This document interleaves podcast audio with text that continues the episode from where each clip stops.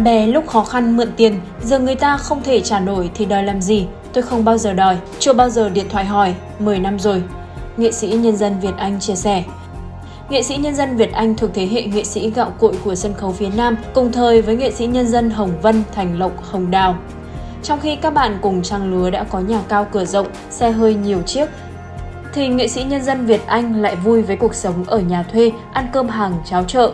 Thế nhưng không phải nghệ sĩ Việt Anh nghèo mà vì ông cho bạn mượn hết tiền mua nhà để bạn có vốn làm ăn và đã 10 năm rồi bạn không trả nổi. Nhưng điều kỳ lạ và khiến anh nghe cũng kính nể là nghệ sĩ Việt Anh chưa một lần điện thoại hỏi về khoản nợ ấy.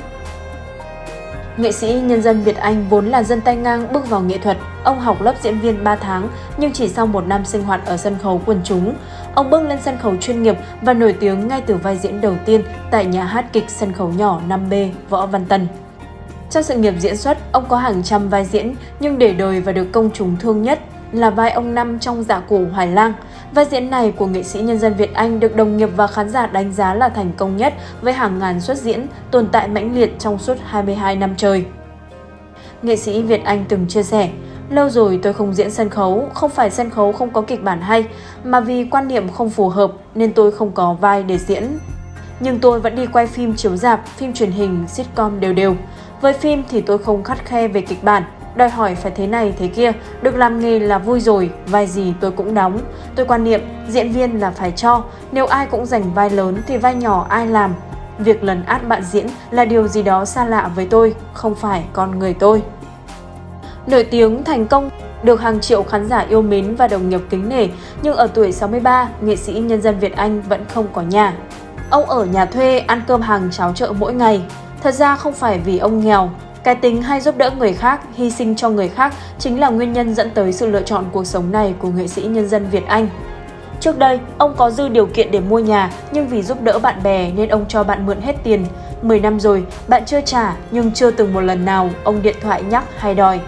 Nói tới chuyện này, ông bảo, bình thường bạn bè lúc khó khăn mượn tiền, giờ người ta không thể trả nổi thì đòi làm gì? Tôi không bao giờ đòi, chưa bao giờ điện thoại hỏi. 10 năm rồi, nếu có điều kiện, người ta sẽ tự trả thôi. Nhiều bạn bè trí cốt của ông đòi hùn tiền mua nhà cho ông, nhưng ông nhất định không chịu vì không muốn làm phiền ai, không muốn mắc nợ người ta. Có người gợi ý ông mua nhà trả góp, nhưng ông bảo chi cho mệt vậy, cứ cắm đầu làm đổ hết vào cái nhà, rồi không biết mai mốt mình chết ai sẽ hưởng. Con cái thì ở nước ngoài, chưa chắc nó về. Thôi, ở nhà thuê khỏe hơn, chả cần quan tâm chăm chút nhiều, cứ tà tà sáng đi tối về ngủ là xong. Cũng có khán giả yêu quý, mến mộ muốn mời ông về ở, không lấy tiền, nhưng nghệ sĩ nhân dân Việt Anh cũng từ chối. Ông nhận tình cảm của họ, còn kinh tế ông lo được. Ông thích thông dong tự tại như hiện giờ, ai lo cho ông, ông cảm ơn. Với ông, thế là đủ. Nghệ sĩ nhân dân Việt Anh nổi tiếng là người hiền lành hòa nhã, chuẩn mực và rất nghiêm túc với nghề. Ông được đồng nghiệp và khán giả quý trọng cả về tài năng cũng như đạo đức của mình. Trước đây, nghệ sĩ nhân dân Việt Anh từng kết hôn với diễn viên Phương Linh. Sau khi hôn nhân tan vỡ, vợ và con gái ông sang Úc định cư, còn ông ở vậy đến giờ. Nhiều người vẫn thầm ngưỡng mộ và dành cho ông những mỹ từ như người cha tuyệt vời, bởi dù xa cách con gái, nhưng ông hy sinh tất cả và làm tất cả vì con. ấy vậy mà bản thân ông lại không nhận lời khen đó, ông bảo. Nói tôi là người cha tuyệt vời thì tôi không dám nhận. Người ta thường nói cha cho con, nhưng tôi không nghĩ như thế. Tôi nghĩ con cho tôi. Từ khi nó ra đời, nó đã cho mình cả cuộc đời của nó. Con mình sổ sữa, mình sướng, chứ nó có biết gì đâu mà sướng. Mình mua quần áo đẹp, mặc cho nó, mình sướng chứ. Nó biết nói, mình sướng.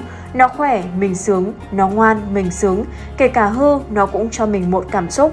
Rồi lớn lên, nó học hành, thành bại, có chồng, có con. Nó lại cho mình cháu. Nó hạnh phúc hay đau khổ cũng đều cho mình đầy đủ cung bậc cảm xúc để sống.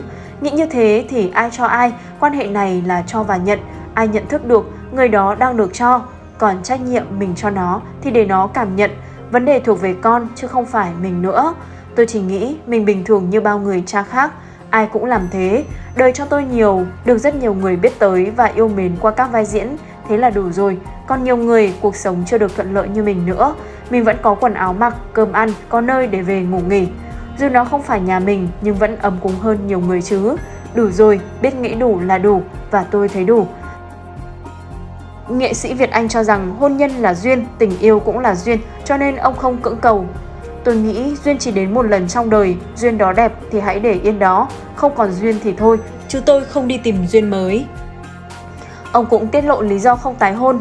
Ông bảo, vì tôi sợ làm khổ nhau và người phụ nữ khổ, thế thôi. Tôi không thích nữa, mình cứ vui chơi với cuộc sống, trách nhiệm với con cái, với nghề nghiệp, bạn bè là đủ rồi.